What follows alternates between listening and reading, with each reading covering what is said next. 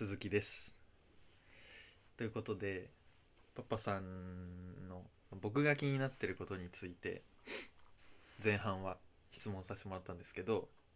後半はまあ秋人さんの時のようにちょっと1個テーマを決めて3人で話していきたいと思います、でまあパパさんという名前の、まあ、ゆえんにもなっているその父親ということについてはいあの僕たち2人は無縁の。まあ自分と自分の父親っていう意味ではあるんですけど自分と自分の子供っていう意味では全く未知の領域なんで、うん。なんかそこに関してまあそれこそ前半では仕事と DJ のこと聞いたんでまあそれをやりながら子育てやってることであったりとか、まあ、あとは全然その仕事とか関係なく息子と接する上であそう息子さんがいらっしゃるんですけどなんか大事にしてることみたいなのをざっくばらんに。はい。はいお願いしたいです。そうですね。まあだからやっぱりこう何事も全部同じなのかもしれないんですけど前半につながる通りやっぱりこ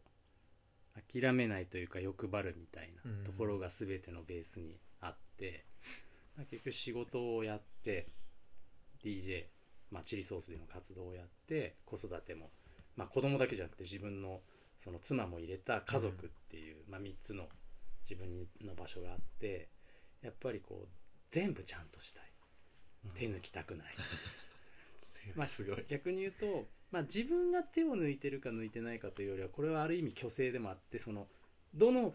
場所にいてもこの人いろいろあるから手抜いてるなって思われたくないってう。いうのもあって。で子育ての話に戻ると、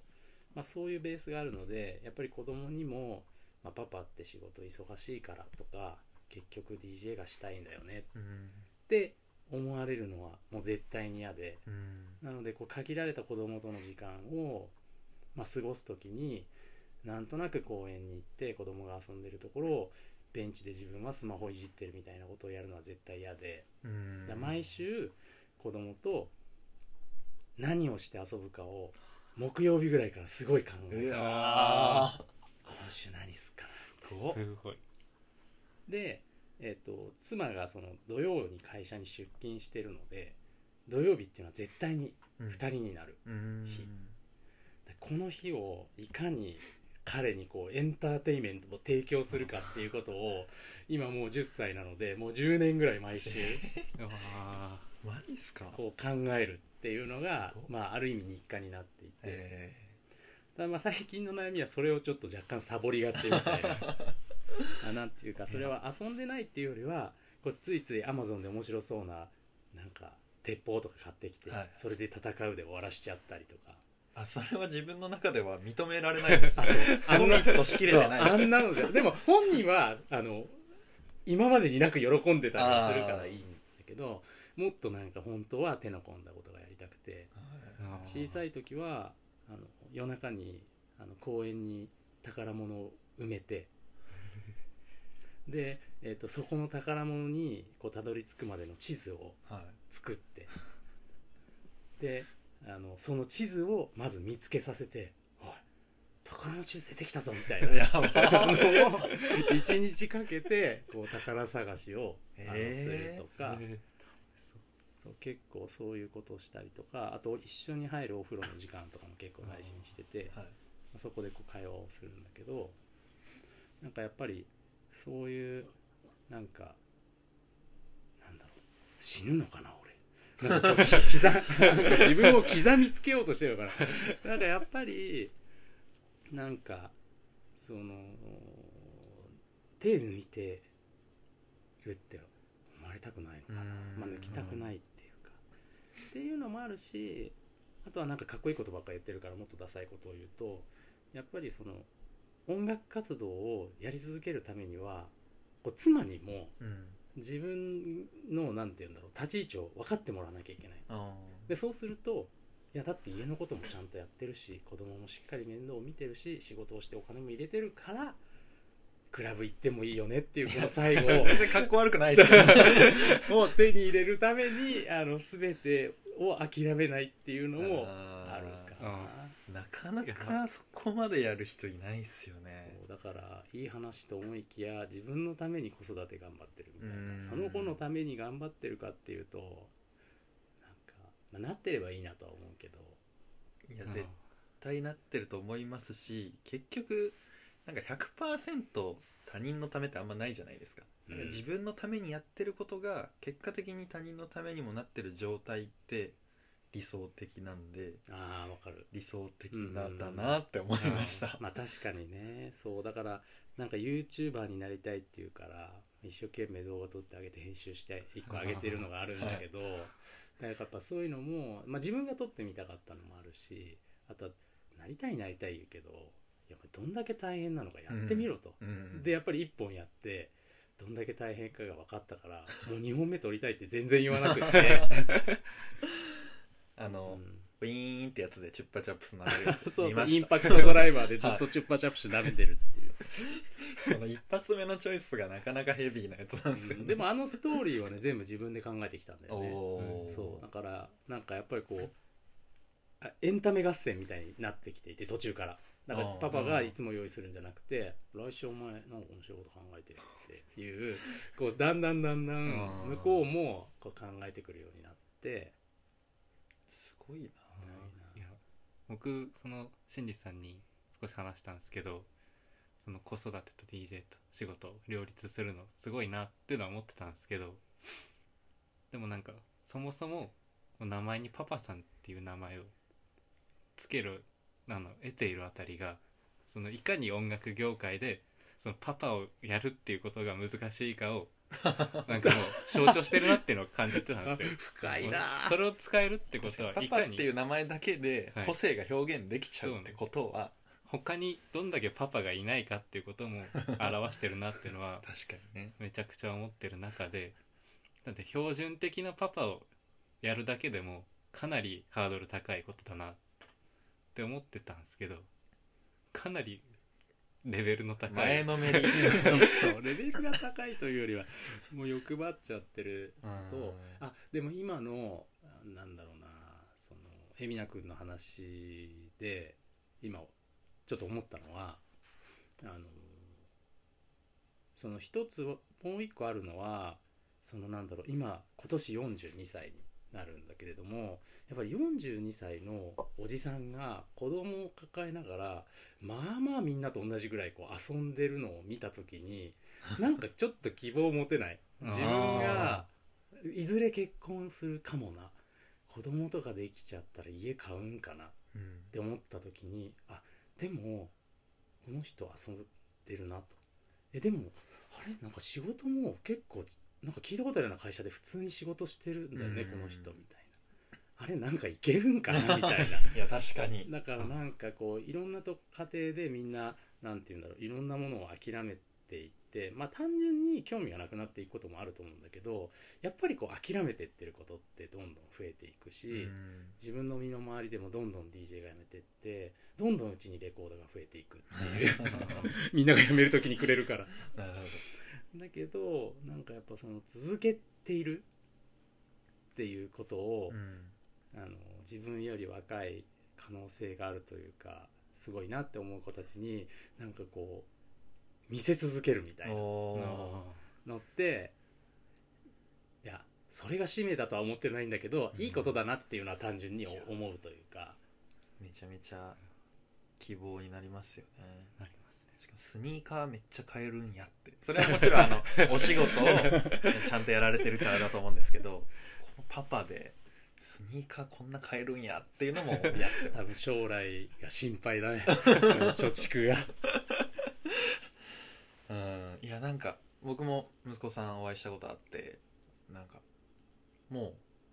恥ずかしげもなく僕のパパかっこいいっしょみたいな感じだったへでそれってそういう人って世の中にそれなりにいるはいると思うんですけどなんかいろんなタイプのかっこいいがあるじゃないですか、もうそれこそ仕事一筋で職人タイプで背中だけ見せ続けてかっこいいパパっていう人もいる中で、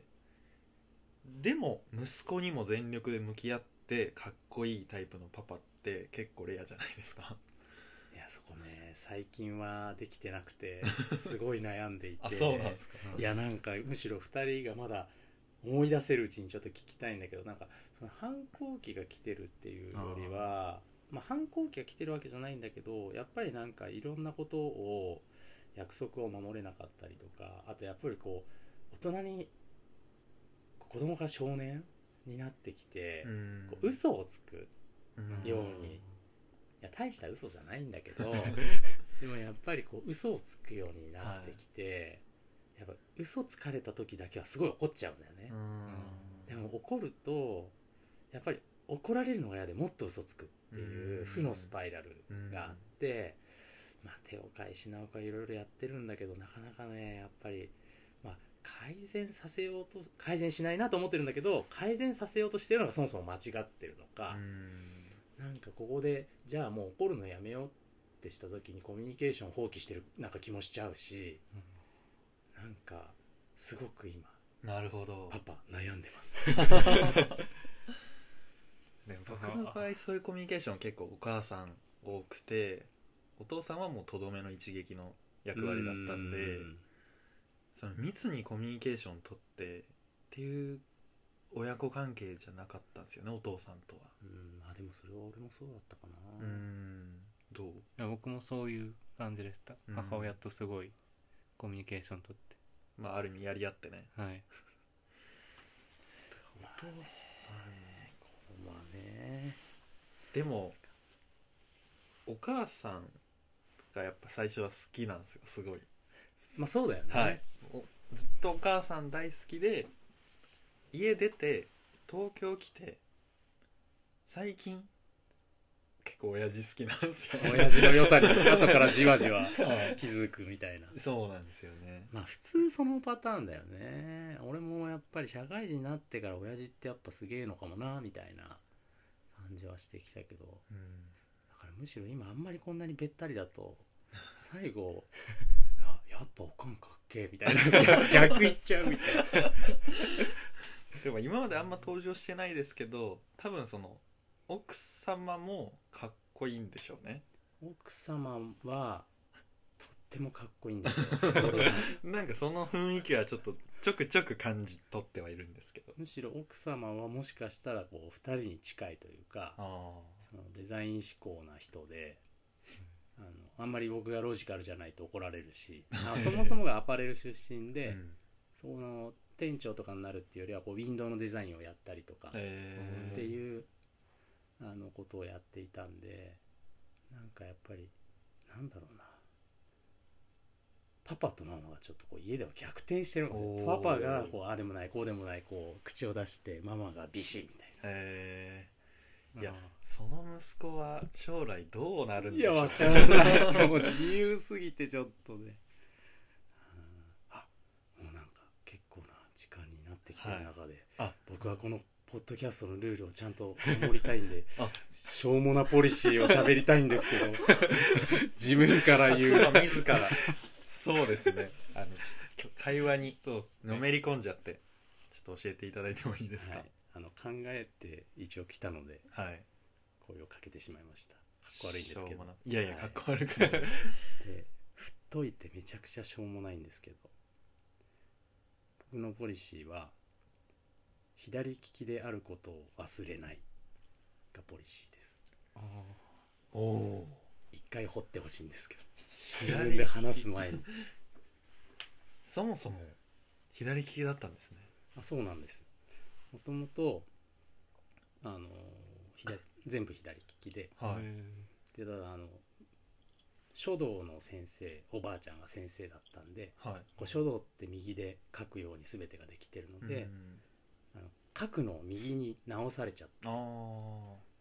でなんかいろいろやってるうちにいろんなものがちょっとずつ右になっちゃって。えー。あだけどなんかやっぱりみんなひ人の脳って利き腕を動かすとすごく活性化されるように脳みそ脳みそにもなんか利き脳があるみたいな話をえー。聞いてこれはまずいと。もっと左使っていこう。だ例えばあの缶切りとか歯を磨くとか駅の改札でどっちの手でかざすとか。ああもうそういうことを、まあ、一つ一つ自分がどっちの手でやってるかを確認しながら、でもやっぱり結構左でやってるものが多くって、でも右になっちゃってるものを一回左でもできるか試してでできるものは左に虚勢していくっていう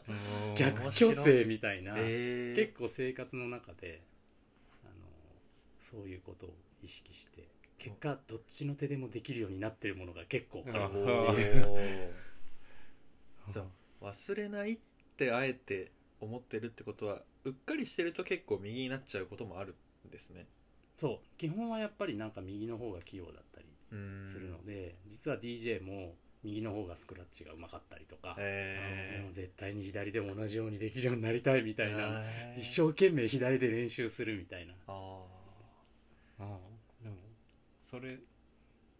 全てに通じてるのかなって今。欲張り。はい。ー確かに。めちゃくちゃ思いました。右も左も使っちゃうっていう結のが。局欲張りみたいな。確かにパパさんってその削る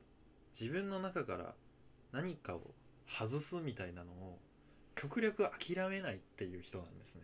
そうなんです。諦めて諦められないんです。何もああいやでもあめっちゃ一貫性めちゃめちゃありますね。いやいやブレブレです。こっちこっちに手を出し。ああ面白い。ーいやそうです。めちゃくちゃ僕も一貫性感じました。うん。ミック本当ですか？スの作り方からあの生き方まで。全部なんか A と B あったらどっちかを選ぶんじゃなくて A も B もいくしなんなら C まで取っちゃうみたういなん。ところがめっちゃすごいっす。なんかそのその思想というか、はい。で一個ビジュアル作れそうじゃない？ぜひ作ってほしい。A も B も C もみたいな。そうですね。でもそれで一回体壊してるんで